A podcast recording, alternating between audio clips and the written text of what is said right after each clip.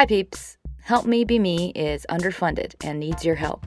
If you enjoy listening to this or it helps you at all, please visit helpmebeme.com and click donate or visit me on Patreon. Thanks.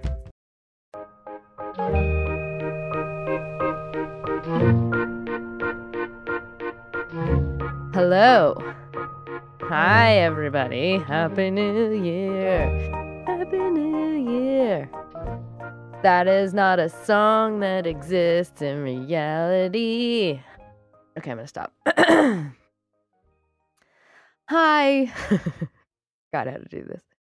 I have a little cold. That's why I sound incredibly sexy. Um, okay.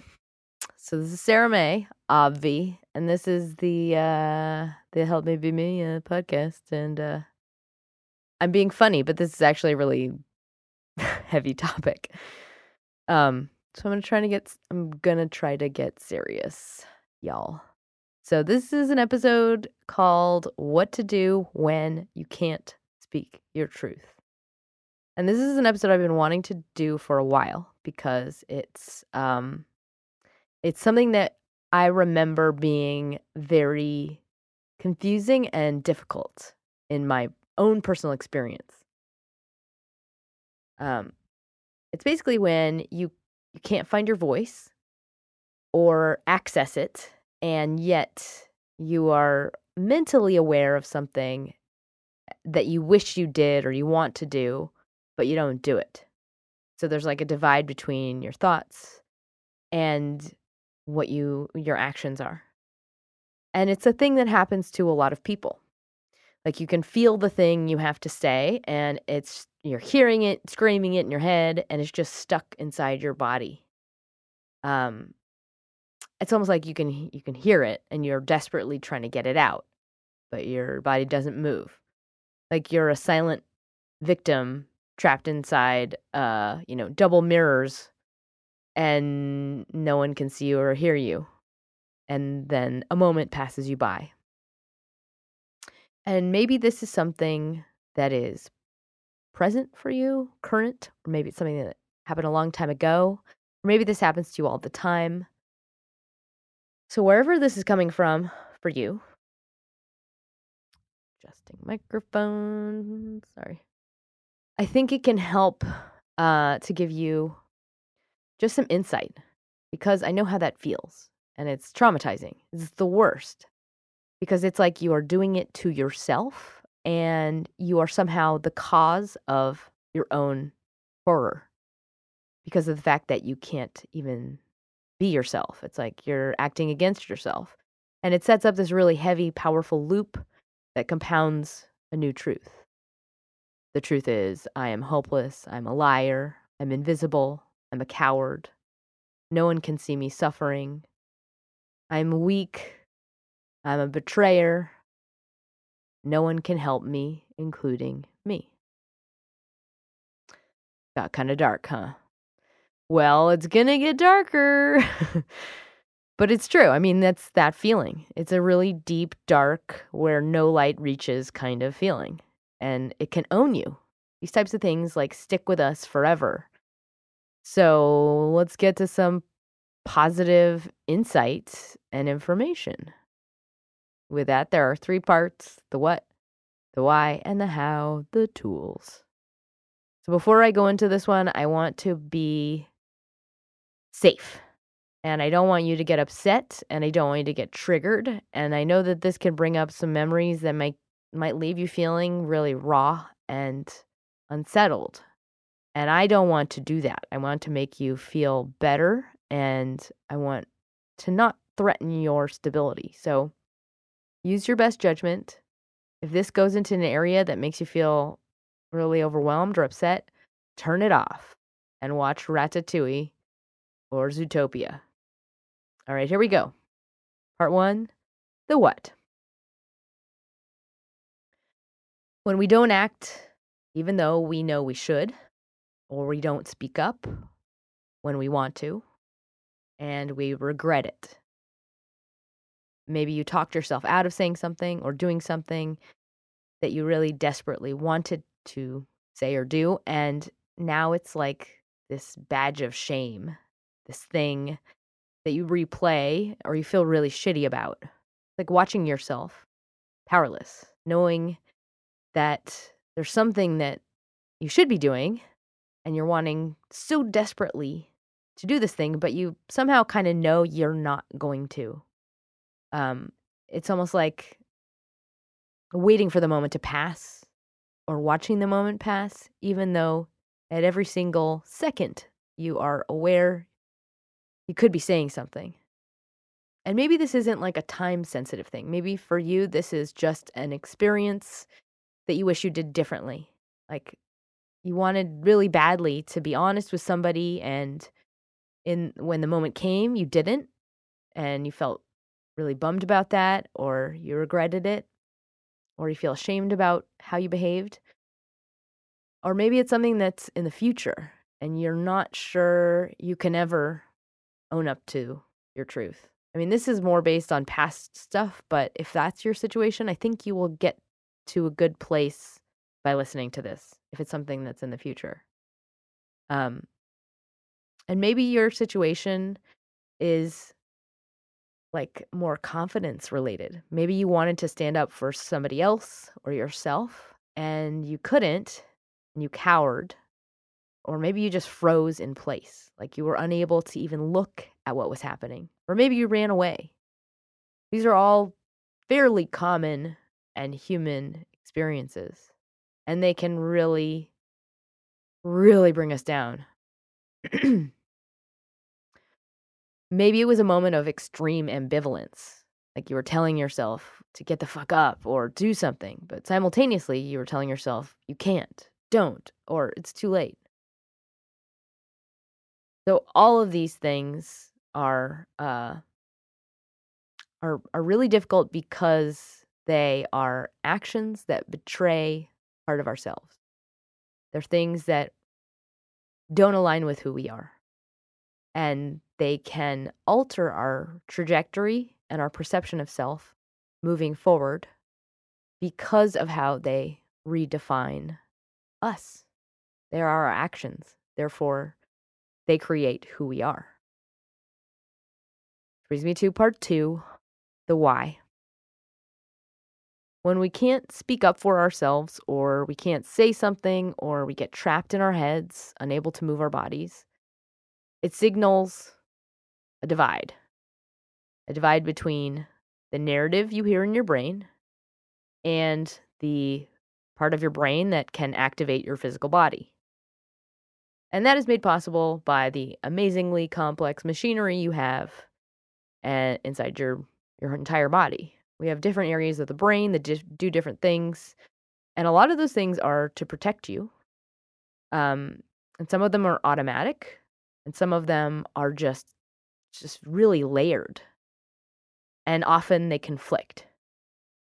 We process a lot of information, like a lot of different cues come in and kind of are filtered and computed, and our emotions can go in different directions. And um, all a lot of those are gonna conflict in ways that uh, will make us unable to identify all that's going on. So we might have a very dominant narrative in our head um, but we'll have different conflicting emotions that don't accurately correlate to our perceived feelings in a situation.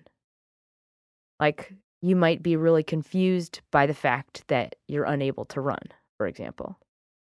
In basic terms, what that means to me is in this situation, you're either trapped in analysis, or you're unconsciously ambivalent, or you're disconnected from your body because of a soothing mechanism, an autopilot sort of thing. Your particular why is the part I want you to reflect on. So think about your circumstance in particular.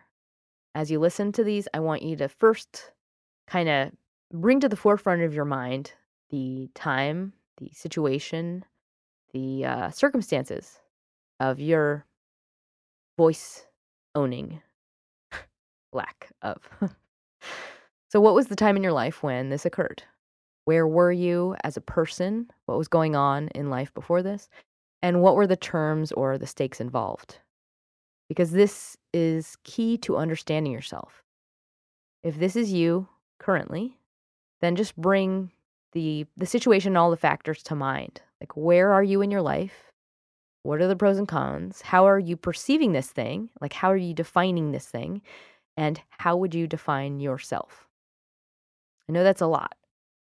Um, I'll give you a moment. Okay, that's long enough. So just so we're on the same page, the metaphor um, that is often used to describe the brain and our emotions versus our logic is uh, a wild horse and a rider. So when you have really strong emotional reactions, it doesn't really matter what the rider does because they are just managing the wild horse. So if you act outside of your own understanding, there's a strong likelihood that there is uh, an emotional reaction at play. So here we go. I have lots of different whys. This is a very long why section. I think I have like nine of these things. Kind of broad categories of why. Here we go. The first one emotional overwhelm, aka coping mechanisms. So, however, we learn to deal with intense feelings growing up, we will revert to as adults. And this has to do with kind of um, our learned helplessness through fear or pain or shame. What I mean by that is if you were afraid or upset or triggered or overwhelmed, uh, this, that signals that you were likely doing something similar to how you learn to cope with things that upset you growing up. Kind of like um it's like how some people disassociate, but in this case, it could be something really simple like you shut down, you stop talking, you want to be alone, or you get withdrawn. And maybe that's because that was the only way you could win love from your mom, like is to completely shut down and like be like, "No, I'm not going to talk."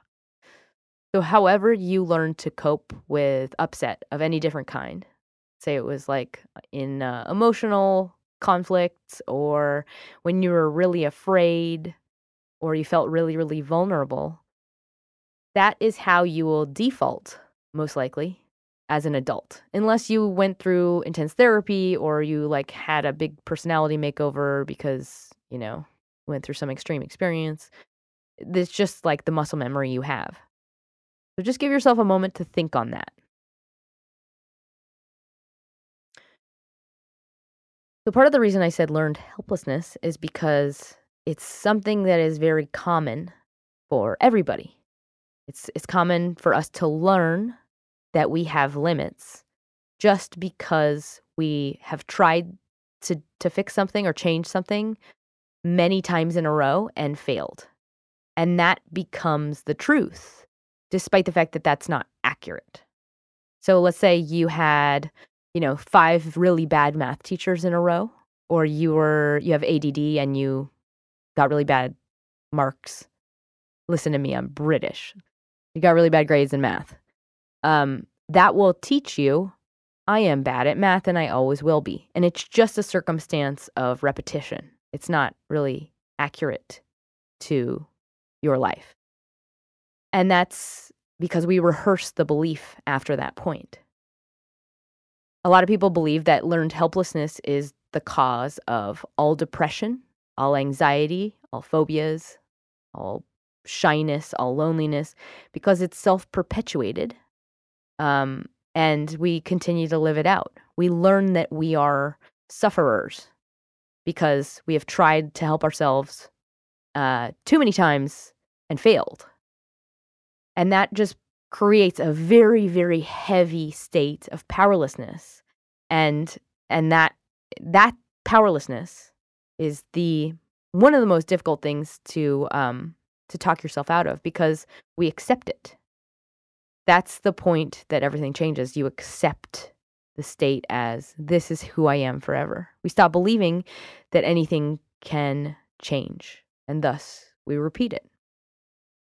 We also learn our, compas- our capacities. We're told them by our, our formative experiences, most mostly our caregivers. So if you were belittled, um, just as like a normal go-to, like maybe your your parent was always dismissive, that will in turn make you believe you have no um, voice of authority or you can't trust yourself. You know, like that's just the way you practice uh, your own perception of self. It's like feedback. And that's just because you're not given an opportunity to use the other muscles.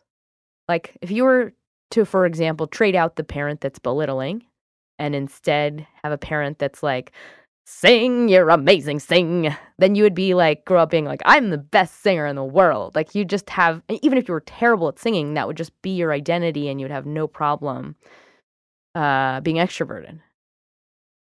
And I, for example, was super introverted and shy. And look at me now, I'm singing to strangers.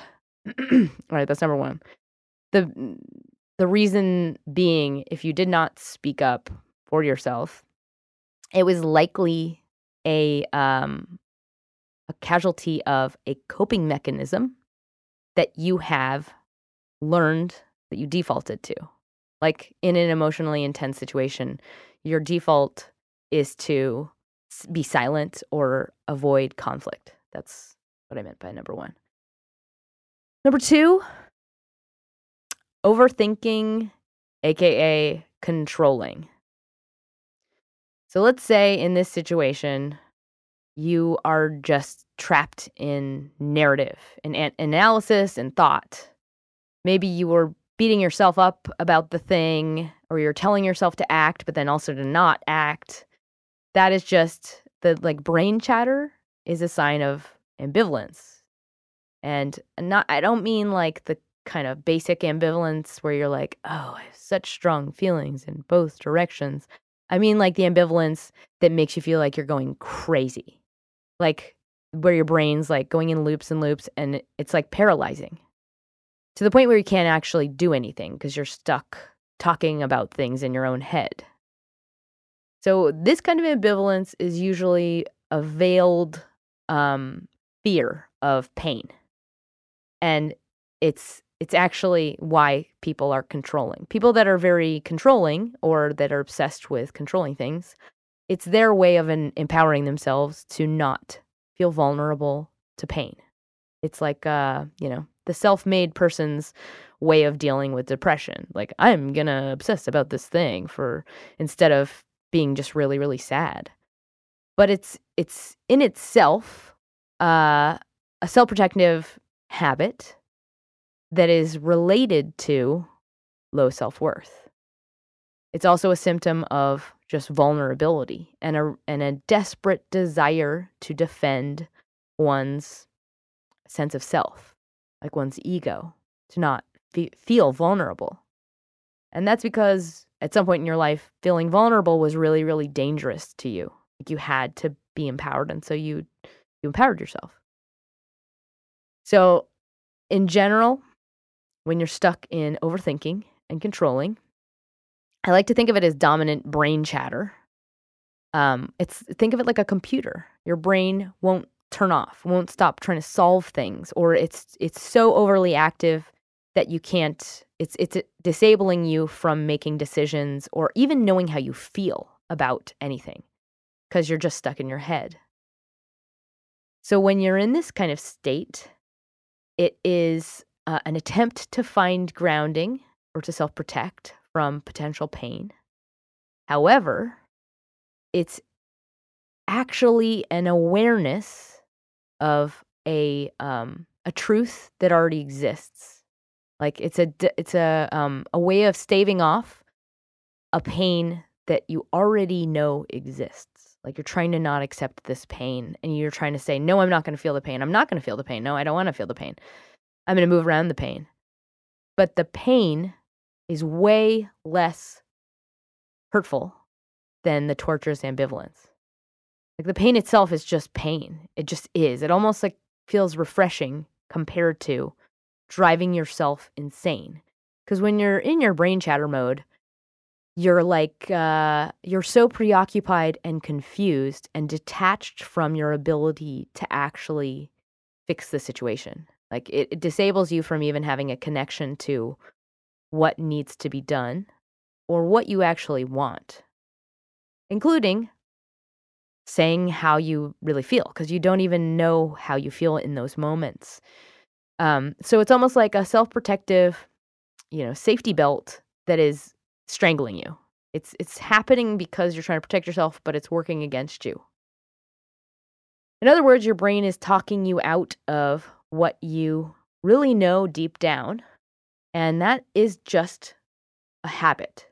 It it literally is like um you know, when you have a twitch because you haven't slept, like you're you get that weird tic in your eye. It's the same kind of thing. So when we get in an, into a habit of thinking too hard to the point where we can't just feel or speak freely or decide things, the there are really simple causes and really simple solutions. I think as a race, humans are just prone to wanting to, you know, make everything into a thing like it has to mean so much. It's like it's part of this, you know, being me centric and egocentric and kind of so uh, f- fully in our brains all the time. If we had the natural balance that comes from having, you know, no light but the sun, your brain would be shut off and you'd just be kind of meditative and happy like an animal from, let's say, 8 p.m. until 6 a.m. But because we have smartphones and we're constantly, you know, on the computer, all of this meta stuff makes our brain like HAL. It's a 2001 reference, people. And we tend to make this story of our brains, all this thinking and narration, into such an important thing. And like, we have to decide all this stuff. And then, like, how do I feel? Oh my God, what do I want for lunch? I don't even know what I want for lunch. Like, all of that stuff is so big in our brain, but in the actual sca- scale of reality outside of our brain, it means nothing.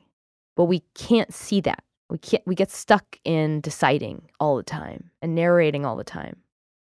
And that is a I, I would say like a, a, muscle that's overly flexed that needs deliberate attention in order to be de- relaxed so you can regain the balance that you're you're owed as a creature of flesh and blood that lives on the planet Earth. And if you don't like meditation, that's totally cool. I mean, a lot of people that don't like meditation, they don't like it because there is a lot of pain and trauma or or there's a reason they can't feel at rest in their bodies in quiet. So, how do you help yourself if you are one of those people? Movement there's a lot of new research that says, um, you know, drumming or things that involve rhythm or um, I know tapping is like too experimental, but like if you are uh, tuning into sensory things, including in uh, dance or in anything related to sound, that can be something that you can focus on so you don't have to be so still or trapped in your body. And that can be a way to really regain the balance so that you're not so guided or blinded by the narration of your own brain. Because when you get into habit of thinking too hard, it's um it stops you from even knowing how you truly feel because all of that information is like you feel it. You feel it in your gut and it's usually in like the pit of your belly.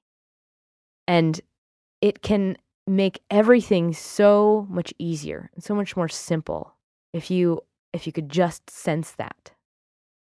Because honestly, pain is not the end of the world. It just feels like it when we're resisting it. Unless you've been in through really terrible trauma, then pain does feel like the end of the world and in that situation you need to do you. but for people that are just, you know, in the overthinking part, that's like this fight uh, we're having with not wanting to be out of not have control. And most often, the feeling we're trying to fight off is like the one that we have it's like this old tale uh, we've told ourselves for years about who we are. It's usually from childhood. Could be, you know, for example, I don't want to be a bad person. I don't want to be misunderstood. I don't want to be invisible. I need to be loved enough. Like our ego, our brain computer is trying to protect us from feeling that. So we constantly rationalize and try to control um, a situation so that we don't have to feel that story. And all that happens is you get into a much worse state of ambivalence. It's torturous. And that's that's I think the most frustrating state to be in when you can't tell how you actually feel. So I'm guessing if this is you, you're likely type A and there's a good chance you are also low on serotonin people I know for myself when I get into this state of brain chatter, I'm like, oh shit, I gotta go hiking. Like that's it's directly um, tied to uh, all the good happy chemicals and endorphins that come from just balance and exercise and outdoors. It can also be triggered by low blood sugar. And that's because when your glucose is drained by, like, let's say, a day of tedium and then traffic, that's when your reservoir for decision making is drained. So ambivalence will be exacerbated. Energy aside, um, general overuse of your brain is something that I think is the most relevant. Because when you're thinking all the time and analyzing all the time, it's like you lose all tether to just the really basic and simple okayness that is being a human. It's like life and death is not in your brain and in every single narration of a thing. Um, and your brain actually, all of this narration is actually triggering all the hormones that correlate to, you know, emotional highs and lows. So this is all the more reason it's important to take care of the balance between your brain's on and off setting. All right, that was number two. Number three, learned helplessness, aka false identity. So, quite literally, the most damaging kind of pain is the pain we feel helpless to stop, and yet we are witnessing it. When we are confronted with pain, uh, whether it's depression or abuse or something that we cannot control and we can't do anything to help ourselves, that kind of pain really fucks us up. Pavlov called it inescapable shock. And it's when we're powerless in a situation and um, we have to suffer. We have to kind of be in the suffering and mentally we're, we're unable to help ourselves. And that doesn't mean we have to be like bound and gagged and uh, shocked and drowned. It can be something like we're conceptually stuck between two really bad things. Often we allow ourselves to be hurt or or trapped because we are choosing uh, a lesser scary option. Like it's scarier to do the more active thing.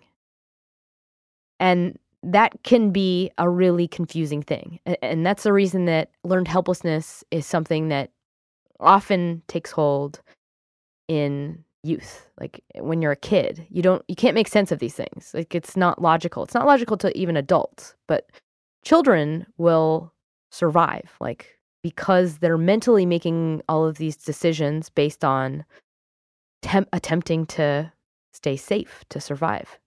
And usually they will choose something they know something that they can control and that's why they will choose to endure a lot of pain if it's coming from a caregiver. It takes an ex- exceptionally brave kid to run away. It's really rare.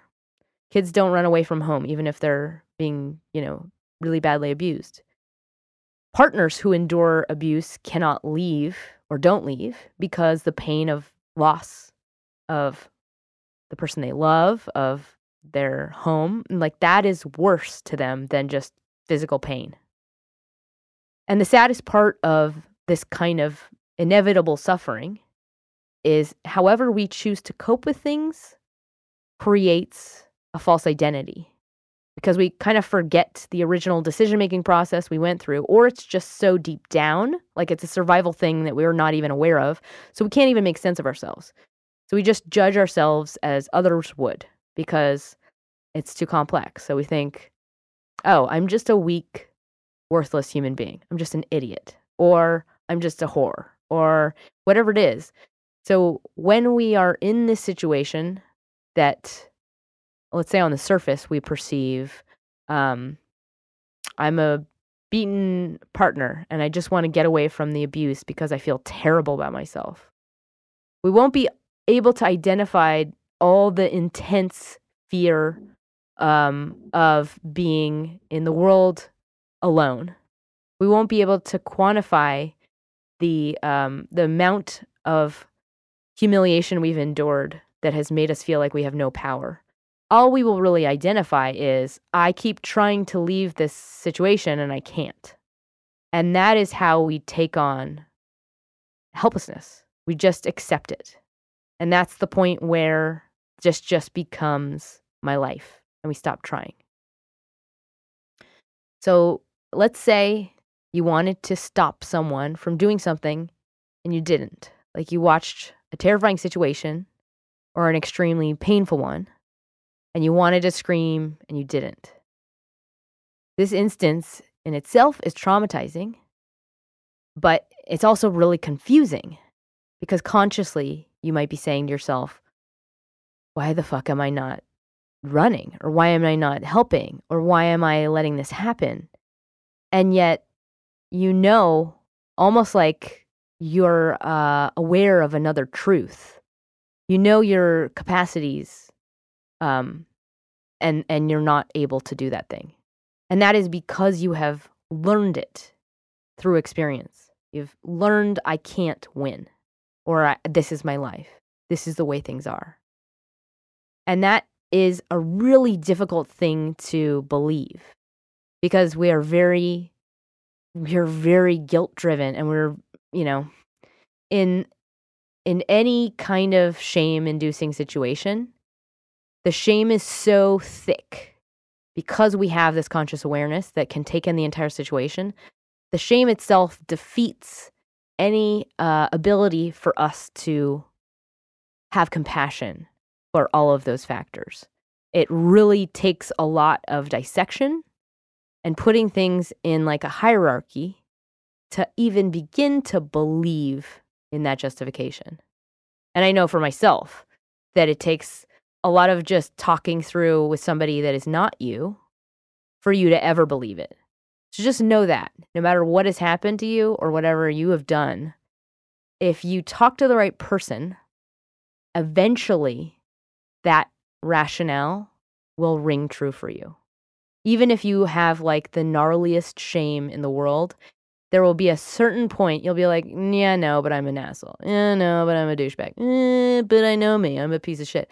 Eventually, it will get all like, you know, all of the little like lockets will align in the sword and it'll light up and you'll be like, oh, fuck. Oh my God. And then you will be, you'll be like, I want to help everybody in the entire universe. It's just a matter of the right education and the right talking through all of the context. Because he can tell you without a doubt. I mean, every single every single person that suffers a disorder, there is a root cause to that thing. I believe that a thousand percent. I believe that you can have genetic propensities to things, but I think a thousand percent everything comes from somewhere. There, there's a reason everyone in jail has trauma. It's not from nowhere. Yeah, I just went on a tangent for an hour. Okay, wait, where was I? okay. So anyway, back to the podcast I was doing about why you can't speak your truth. Um, okay. So when this happens to you, somewhere inside there's the real you who knows this person is wrong. Uh, or, or the person that's hurting you is wrong, or you are whatever's happened to you is wrong and you don't like the thing that's happening. And yet, there's this uh, new identity, the lie, that you take on to control the situation. It's always preferred for humans to have control. The worst thing in the world is to be powerless. That is the most traumatizing thing you can ever feel is vulnerable and powerless. So we always will by default choose the the identity that gives us control. So that is the part that gets really hard to reconcile. So the other voice that was the victim of whatever you watched happen, including if you watched yourself do something, that victim voice gets so quiet and you stop believing believing it exists. Same goes for when you're putting yourself into really dangerous situations. Like people put themselves into dangerous situations um, often because they are very uncomfortable with their anxiety, and being in dangerous situations helps them feel in control of the anxious feeling. But you might have a voice inside of you that's saying, Why am I doing this? This is so dangerous, and I hate this, and I'm terrified. Why am I doing it anyway? So sometimes our actions are created by the secondary narrative. And that is the narrative that helps us to survive. And we are our actions, or we are, are defined by our, by our actions, but we can't see that that is something contradictory to our true self. We like lose sight of our true self because it's it's a way to not suffer so much. And in order to survive, you start to just own it. And that is the moment in time where the false life and the double self begins. So, my point is when you do things that hurt you and you can't understand them yourself, or you are doing something that you know in your mind is bad and not aligning with what you know to be good, that's coming from an old narrative, an old mechanism. And it's one that began when you were trying to protect yourself. And now it is not serving you.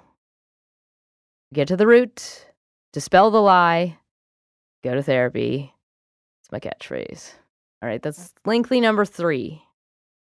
All right, number four humiliation, aka loss of purpose. When you feel humiliated or worthless, you lose your scale for reality. Like everything turns into a zero point game. Humiliation works in partnership with learned helplessness in that it degrades uh, the self and with that, our sense of purpose. Um, research says that all creatures on the planet, like animals and humans, the most essential thing for uh, life and health is purpose. It's it's like the core ingredient for survival. So for animals, maybe it's, you know, foraging for the winter. And maybe for humans, it's, you know, making sure your kids get to the college they want to go to, whatever it is. It's kind of the same. But when we are humiliated or we um, we lose our our ability to feel in control of ourselves, we also lose our desire for anything. We lose our connection to um, all that is reality. And that is because we can no longer connect to the experience of value. We can't experience um, any kind of value in ourselves, and we lose the experience of joy. So I would group, group trauma into this because when you're traumatized, your brain chemistry changes so that you are trapped in like a living hell. And you no longer are able to enjoy the, you know, things that come with life, like intimacy or um, having control and the ability to make things good. Like, because you're constantly set on chaos, you can't, you lose the ability to have social connections, you, you lose the ability to be vulnerable or at rest. So the value of the experience is gone. And this is when we stop trying. We stop participating. We stop giving a shit. When you give up on yourself, you stop being able to function. It's like you're living already dead. And that's the reason you might be immobilized um, or not acting or not not caring enough to do the right thing, even though you're aware of what it is. Like the motivation part is is what's gone. We all need to care enough about ourselves to believe that what we do matters. We have to believe in the value of ourselves enough to express that value to somebody else. And that's not an excuse, it's just a truth that must be mourned for everybody, by everybody that's affected. So if you humiliate, you are humiliated by, let's say, repeated acts done to you or you have done, eventually it's almost like too painful to live in that. So instead, you accept it and you just become it. And that point of becoming it, like learned helplessness again, once you become it, it's like all of the human part, all of the joy, all of the um the best part of life, which is is doing things for others and having connections to others all of that is nil. And that can create a lot of other really gnarly situations. Like once you stop caring, you're like a dead person. Once you really don't give a fuck, then you're capable of, uh, you know, pretty much anything because there are no rules. No, there no values exist anymore. It's just everything is, you know, black, darkness, terribleness. That's number four. Number five, dumb politeness, aka proper appearances. So, this is for anybody that talked themselves out of speaking up when they knew better. And maybe somebody else talked you out of your own opinion, or you talked yourself out of it, or you didn't trust your own gut instincts, or you had an inkling and then you dismissed it. And uh, now you realize, like, I knew. Why didn't I do anything? well, we gain more culturally by maintaining normalcy than by speaking up. Just that is a more rewarded thing. To be the same is more culturally rewarded than being different. So the prospect of upsetting somebody is worse than staying quiet. So I call this dumb politeness because it's truly something that causes um, the most, or it's one of the main causes of people that are um, attacked when they had a gut instinct and they ignored it. It's like it's really really common. Um so people when they, you know, they don't want to think something bad. They don't want to cause trouble. They don't want to to feel like a bad person or look dumb or or make other people not like them. And that need to fit in or that that cultural inclination to be polite is very um it's very dangerous and we've taught ourselves into it and I, I we very much have to teach ourselves out of it. So whether that's anger or fear or mistrust or just something doesn't feel right we have to listen to that. And often we don't because we think what if we're wrong that is the ego again defending you from possible defamation it's like i don't want to look dumb our brains will mistrust any extreme feeling. But your gut, your intuition is like the most intelligent sense you have.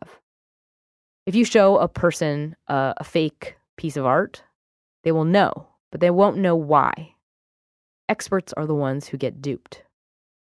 So humans have a built in, extremely uh, attuned sense of intuition, but the brain is what talks us out of it and the brain is stupider.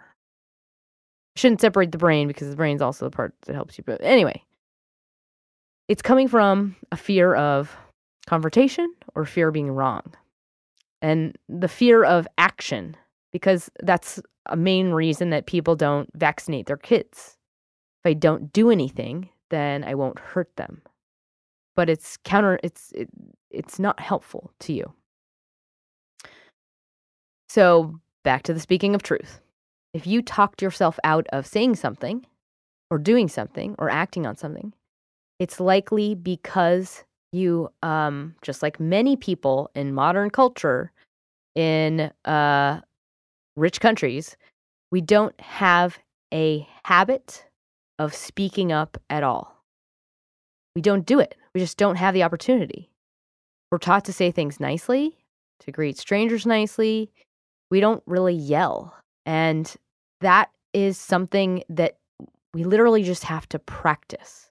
We have to practice using our voice and uh, and saying things that are not favored. And we have to just get comfortable with that deliberately. The connection you have to your gut is firstly something you just have to be aware of and really attune to and listen.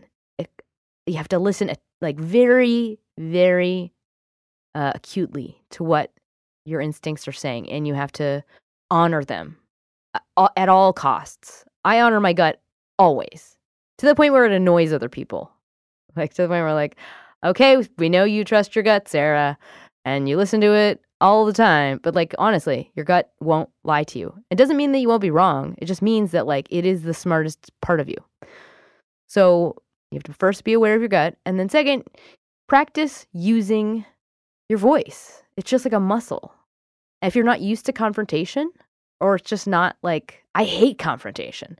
If you're not naturally inclined to be a person that fights, maybe no one in your house talked about things um, on the level. Maybe everybody talked in like, oh, are you angry right now? Or is is that person angry? Like if they talked about you in third person, it might just not be something in your wheelhouse. But even though it's not a born in temperament or something reinforced by your upbringing, you have to practice it. You have to teach yourself to get comfortable um, in the face of this situation in, in particular. Literally, just start to practice speaking up and being loud and correcting things in the moment that you know that they are wrong. Pract- start practicing on small things, things that are not so such a big deal. Like um you know, the waiter didn't you know, collect or calculate the right amount on the like no, don't be mean to waiters. Waiters have enough shit to go through. Uh, let me think of a different example. Um, the next time, next time something somebody you know says something dismissive, practice saying like, "Excuse me, that really hurt my feelings." Can you not say something that dismissive? That's not necessary. Like, be confrontational.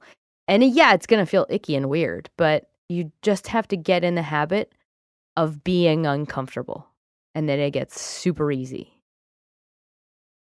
Number five. Oh, also, by the way, on that one, um, check out the book, The Gift of Fear. I will link, link to it in the blog version of this. It's great. It's a great book. Everyone should read it. Okay, number six trauma. So, what I mean by trauma is an unprecedented and negative experience intense fear, helplessness in the face of imminent danger, powerlessness to help yourself out of emotional or physical pain, shock, or um, experiencing triggers or, or things that conjure an old experience like this. So, when you're triggered or you're really intensely upset, the part of your brain that allows you to make decisions despite your emotions is literally shut off. Like if you were to look at a brain scan, you can see that it's just blank. And when that part of your brain is shut off, you lose a sense of time and space and um, a connection to information that's stored from your memories. And you literally become trapped in the moment. That's why old traumas are, are like m- emotional movies. They're just like images and they don't have, they have sounds and they don't connect like stories. They don't connect to the rest of our brain. So you might literally lose the ability to connect to what you're doing. Um, to, you might lose the ability to connect that to the logic of the situation itself because of the fact that your emotional brain is on high. So when you're stuck in this state, um, and your emotional brain's on high, uh, you cannot relate to the shared reality in really important ways, like socially. You can't identify how others see you or how they are feeling. And you can't make sense of um, the situation related to all of your past experiences. And you can't also feel um, joy. You can't feel vulnerable. You can't feel like human because you're on the defense. So, long story short, if you get triggered, you will be incapable of saying the thing that the rational you might say. Because not only are you unable to perceive the reality that is occurring, you're unable to access the correlated emotional response. Hence the reason you are unable to understand what to do or think about what to do when you're emotionally triggered. I find that most people who have PTSD or or just past trauma don't believe in their own shit. Like they don't believe they have past trauma. They think, "No, I'm smarter than that." Or I would know.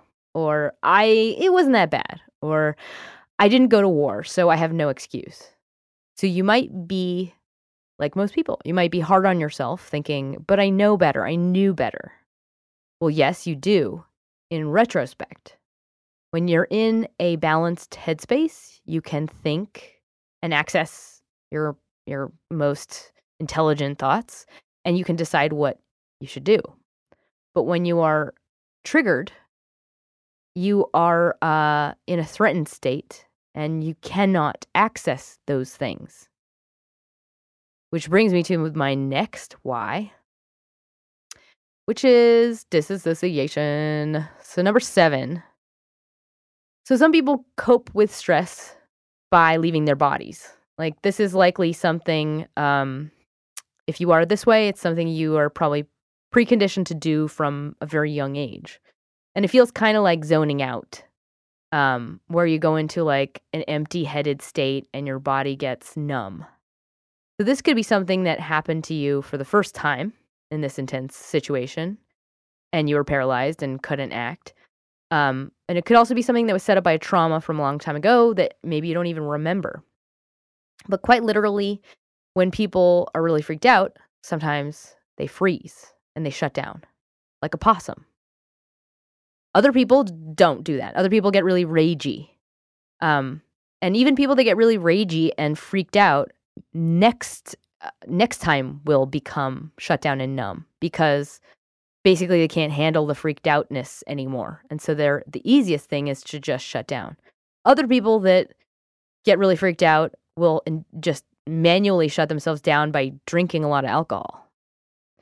But when this happens to you, when you're in a moment of emotional overwhelm, it's often not a decision. It's usually an unconscious reaction. And your propensity for this is largely dictated by just your personality type. So, like, let's say you're a very passive, quiet person. Maybe you're the kind of person that shuts down. And if you're like a really gregarious person, maybe you get ragey. Anyway, at a certain point, it's not really up to you. It's just this like uh, automatic hell shutdown thing. And it's kind of dictated by however you coped early on. So, whatever, however it occurs, it's also happening in your body chemistry. So if let's say you're really, really upset and you're freaked out and you're in terror and you start to zone out, you might be um, conscious the entire time, but just like watching yourself from far away, almost like a movie is being played, but it's not you. You're just watching somebody else in this movie. So you will like f- not feel it. Or maybe you're aware of the feelings, but they're not, you're not in them.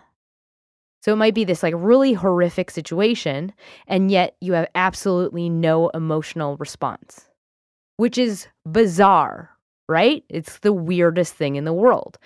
And that is like the numbing itself is like a defense mechanism, but it's really um it's really fucked up and confusing because you actually you might really want to feel something. Like you might really want to feel sad and you feel nothing. Or you might want to really be able to you know, cry about something or remember or, or feel that something was really upsetting, but you don't feel anything about it at all. And that is because your body has chosen to protect you the best way it knew how, which is to shut everything off. So this is like very similar to how like feeling your like your brain has drawn a blank and or that you don't know how you feel about something. So if this is how if this is a coping mechanism that sounds familiar, then you likely have um, lots of experiences where someone's yelling at you and you're like, you know, you should feel something and then you feel nothing. And it doesn't mean that that feeling doesn't exist in you, but you have to do some work to get to it. I know the numbing part is like the worst, most frustrating thing in the world. It's like, I can't feel the nerve. Where's the nerve? And a lot of people, because of this suffering, will choose pain. Like a lot of people will um, choose really dangerous situations or will hurt themselves or mutilate themselves because they want to feel something. And and usually the easiest way to feel something is to be in like intensity, which is not, you know, not a positive thing. So if this sounds like you and you really want to get to the bottom of those feelings, you absolutely can and should. Therapy. Uh, the current treatments involve, you know, reconnecting to your senses by like basically reteaching your body how to identify the emotions because they're really, really subtle cues. And in order to get back, it's almost like reconnecting wires that were disconnected a long time ago. Um, usually, what they do is they reconnect them through touch, uh, movement. They, I mean, therapists that practice this in particular, um, touch, rhythm, physical activity. Um, I know there's like something with Pilates and bouncing on Pilates balls. If you want to lo- know more about this, Google depersonalization and um, read the book The Body Keeps Score. And I'll put a link to that in the blog version. Um, okay, that was seven, I believe. Number eight ambivalence and truth. So there are a lot of situations when there are really good reasons to do something and also really good reasons not to do something. How we interpret these reasons is where the pain and the shame and the I betrayed myself or I betrayed someone else story comes in. And when we have opposing strong feelings or, or really powerful motivators in opposite directions, often we are not aware of all of those opposing feelings. And that's because they stay way below the surface of logic. They're often operating at a survival level, especially when we're really young. So when we don't do something, we don't say something, it's usually because there is a threat to us that prevents us from organizing all of us into an action. For example, standing up for a friend who is bullied, you have to be completely bulletproof in yourself and also able to endure mental and physical harm in order to motivate all of you to put yourself in harm's way. And that kind of conviction is something that is um, created by ex- like excessive love of parents and probably also um, a lot of experience in you know being able to protect yourself like knowing your own strength. You have to know it in order to give it. Self-love is the same. Like you can't give love until you have self-love. So when your tank is full you can pre you can do pretty much anything. You can let go of whatever it means. And everything gets really simple because you know you are okay no matter what. You're coming from 100%. And that is why I do this podcast because I want everyone to have that wholeness. So if there's something you didn't say and it hurts you not to say it, I want you to reflect upon the idea that maybe you had real and valid reasons to not say it or not do it. It hurt a part of you to not say it, but it protected another part of you to hold it back. There's a time and a point in our lives when we are really ready and capable of doing what we need to do. So if you didn't act on something at a certain time in your life, my belief is there was a reason. And you might not be aware of it now, or you might be too preoccupied with the shame to even entertain that right now. But context is everything. And regardless, if you weren't there then, you just weren't. It doesn't mean you're a shitty, terrible human being. It just is. It's here now for you to learn. And that is the most important thing for you to do is to use it for good and not for selfish martyrdom. That would be wasteful and unloving. So, with that, let's get to part three the tools. okay. Number one, squeeze out the volume. I was going to change that name and I didn't, but think of it like a tube of toothpaste. Think about your body as like a uh, like a tube of toothpaste that's like almost out of toothpaste. If you have been helpless and vulnerable or felt um, a lack of confidence for a long time, you will literally feel like you don't have it in you to use your voice or speak up for yourself. But it's just like a muscle. And in order to get to a place where you can say what you think and do it automatically, you just have to start practicing it as hard as you can literally like you're wringing out a chamois or a ShamWow. Um, so this tool, I want you to. There's two parts of it actually, but the first part is I want you to start to, in the moment of the next moment. I think you're just gonna have to visualize this in order to remember it. But the next time you have something you want to say, and you're the type of person, let's say, that never ever says it. Let's say you're getting yelled at by somebody and you like never stand up for yourself. Think of your body like you are the tube of toothpaste and squeeze out the words. And it'll come out like the tiniest, tiniest little voice, but just get it out of your body. Even if you're just whispering it, it will like just being able to squeeze it out just even the tiniest bit, even if you're like, don't say that to me, it hurts my feelings you'll be able to get a little bit louder each time.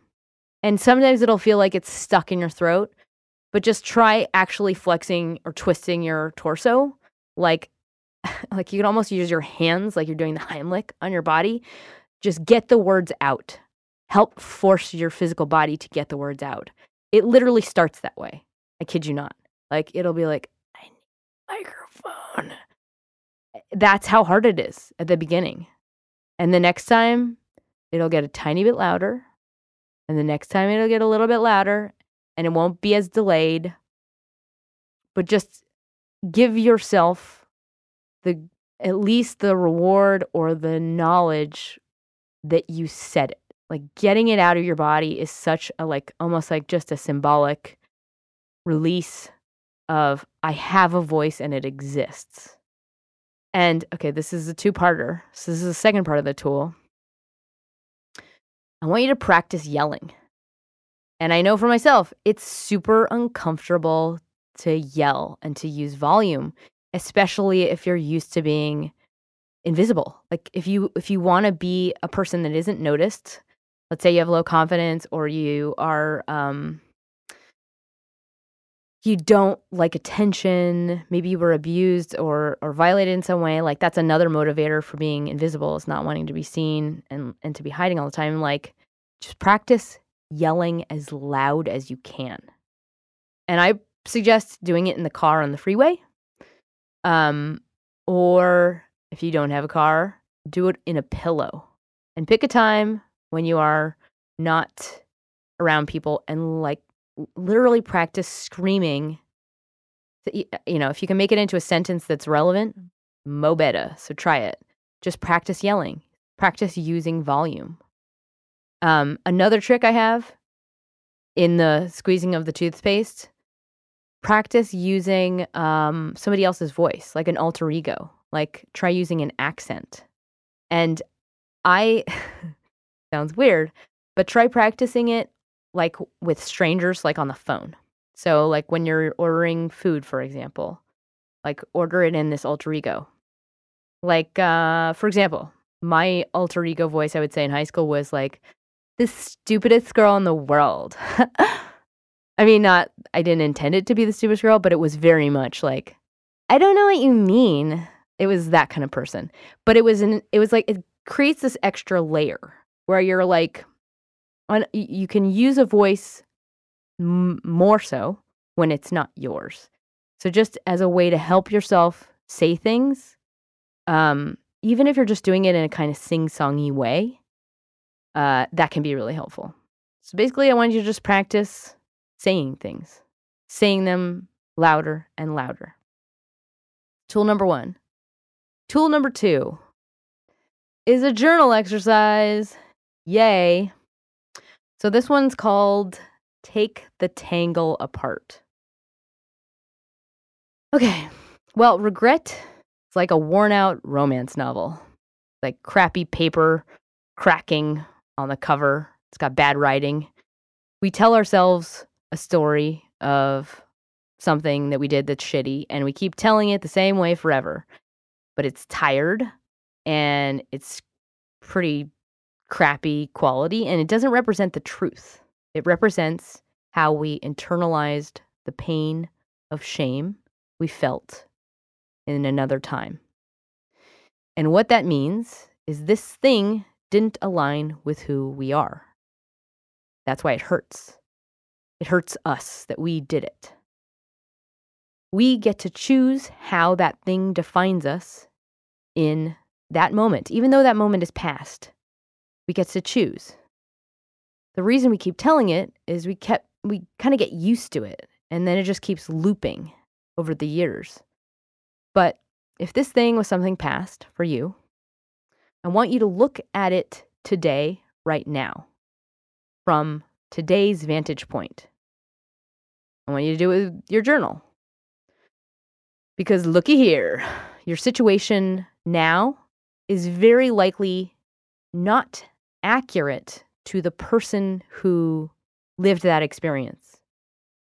Like you get stuck in it when you remember something and you live it emotionally like it was true now but it's it's actually not true for you anymore and just like everything else like every other memory we we experience painful memories um in, in all of our body like they take over removing our emotions and our intelligence and uh, our awareness of the present and it's like we go replay this old movie from the past.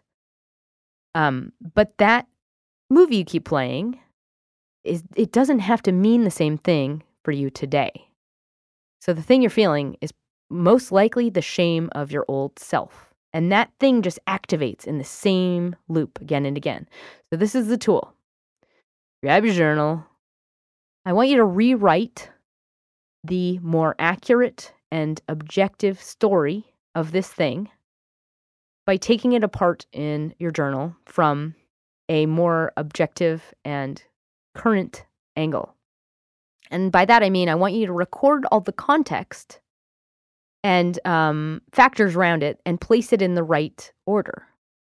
And that includes your age, the emotional factors that led up to this thing, your coping style, the reasons you are this coping style, any experiences before this that would have set it up, reasons you were ambivalent in that moment, and most importantly, I want you to write a list of the valid reasons that someone in your situation in that time would have done such a thing.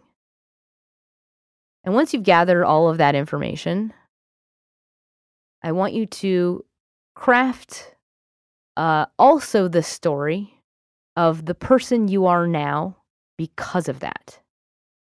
The person that is different than the person then. Basically, how you have changed. Record all of the qualities you have and the actions you now take to embody the person who is fully aligned with their values, including optional bonus journaling write the story of how you would be able to react to that situation today. Because I would guess that you have a lot more tools and awareness than you did then. And if you choose to, I would write all, whatever this instance is into kind of a new narrative, like basically the new story of this thing that you are going to be able to repeat to yourself or to others. Because we retell, when we retell a story in a certain light, it's like we're telling ourselves the same story. And that's like a diss. So don't tell yourself shitty stories. Know what I'm saying? So I want to reiterate there is a reason for everything. And let's say you did something that betrayed a part of yourself. It doesn't mean that you didn't do that for a really good reason. Everything we do is a personal choice we make at any given any given time based on the best tools we have. And you get to choose the right and wrong way to live your life. It's most important to choose for the right reasons and by weighing everything out. And once you weigh everything, all the factors, and you decide, you just got to accept what is and forgive yourself if that happens to be wrong because you can't know everything. You can't make everyone happy. And if you made a certain choice that compromised your truth, I want you to consider maybe that's because it was worth it to you at that moment. Everything is a trade off. And the truth isn't always the best decision, it's always personal. So you have to weigh the pros and the cons, and sometimes you you do the thing that you're capable of at any given time. Alrighty, the last tool I have. Actually, it's not the last tool. I lied. I have a couple more. Um, I don't even know what number this is. I'm just gonna go through the last tools. Take a right. Literally take one positive action. Make one right in this world. Anytime you feel guilt or shame, this is like the universal tool for all suffering.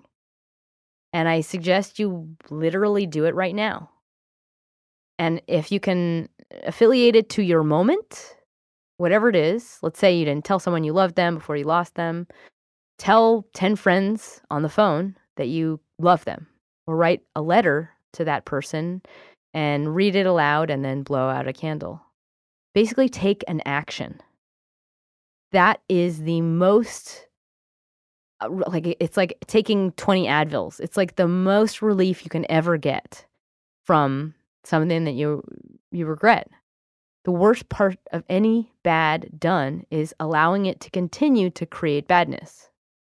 It's your duty to counter this thing and make it mean something new for you. And the best way to do that is to take an action, to help others, to use it to motivate positive. It's like a miracle drug. No joke. Do it now. Alrighty. So, all right, here's my last tool. Um, get off that pedestal, or no, this would be the opposite. Beware the pedestal and tell someone. Get out from under the pedestal. All right, there's a pedestal and telling someone. So, this is like a go to habit of people who are used to hiding or um, controlling pain or type A's. Uh, they polarize. They put others on a pedestal and they put themselves below or opposite. And it's just a habit of trying to be in control of things that hurt. So it's like a go to for managing anxiety. And um, so here's the tool when you have a thought or a perception that you're starting to use to beat yourself up, let's say you're saying, like, I did this thing and it I'm I'm watching this thing happen and I'm not acting on it and it's cuz I'm a shitty person. Like you're being you're finding yourself being passive in situations that resemble this, you know, I can't say what I want to say and I'm just a shitty person. When you have that moment and you're starting to beat yourself up, say it aloud. Say that thing exactly. Like a big nerd. Literally say to somebody, I am feeling really I feel like I should say something and I'm not saying it. Like literally narrate it. And this is a tool for anybody who feels ashamed for feeling their feelings as well. Um, and this is literally how you start to grow control over your pain and anxiety, even if you're writing it down to yourself. But literally by telling the, the thing you're feeling to anybody, and maybe you feel really lame, you probably, full disclosure, you probably will feel really lame and vulnerable. And know that that's going to happen and that people are going to look at you weird and just accept that that's going to happen. But this action is a way for you to literally build an extreme amount of confidence very rapidly. Um, because what these feelings do and these thoughts do is they actually separate you, they isolate you, they build a wall between you and um, f- feedback and help and others. And they also protect the feeling of shame. It's like, you know, it's also very selfish this is a control mechanism that's actually hurting you. And um, it also compounds this false truth like, I'm just a shitty person, or I'm not. It also keeps you from action. When you separate yourself, like, I'm a shitty person, that's stopping you from acting and doing the right thing. Like, people often do it when they're they're making themselves lower and other people higher and that's a way to say like um, of not having to try or not having to push yourself to try and fail. It's protecting yourself from failure. Getting back to the tool, it's um, it's it's literally in the moment you feel a shameful feeling, say, "I'm feeling." You don't even have to say shame. You could say like, "I feel really bad about this," or "I'm feeling really." Um, I feel like I should have said something, or I feel like just narrate the thing, the thought that's happening, and don't allow it to stop you.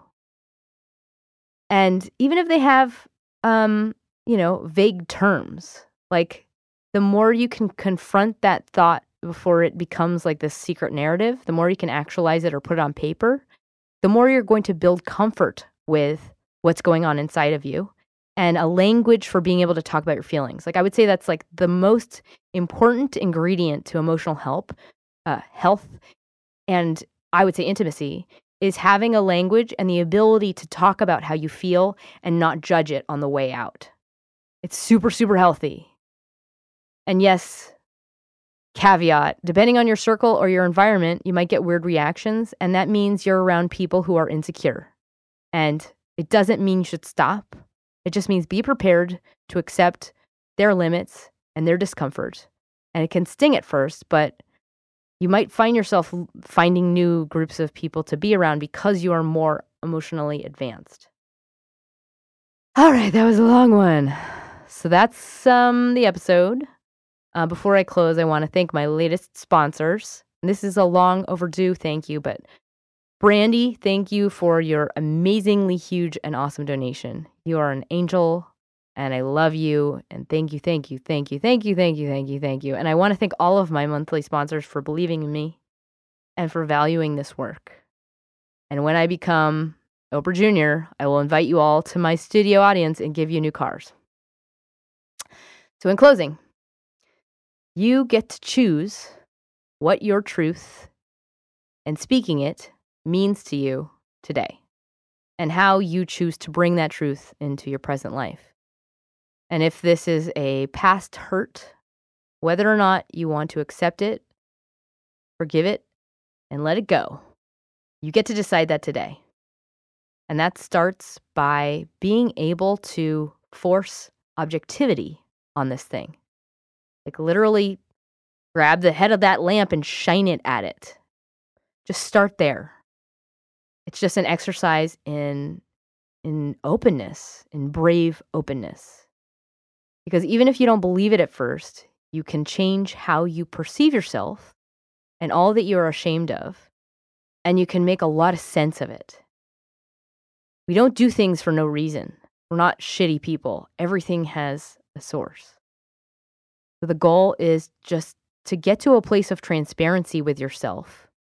And for good or for bad, that is how you can align with everything you feel, and everything you feel is okay. And that state of just not judging how you feel removes the shame part. And it just makes everything so simple. It just makes everything so straightforward. It's like for good or for bad, you don't have to fight it. It just is. And when you're able to be transparent transparent with yourself and like know how you feel and accept how you feel and not feel afraid of that, it's like oxygen. It just feels so good. It's like a weight is lifted. And I want you to have that. So, with that, we all do our best with what we have at a given time. And sometimes we don't have enough belief or enough confidence to speak our truth.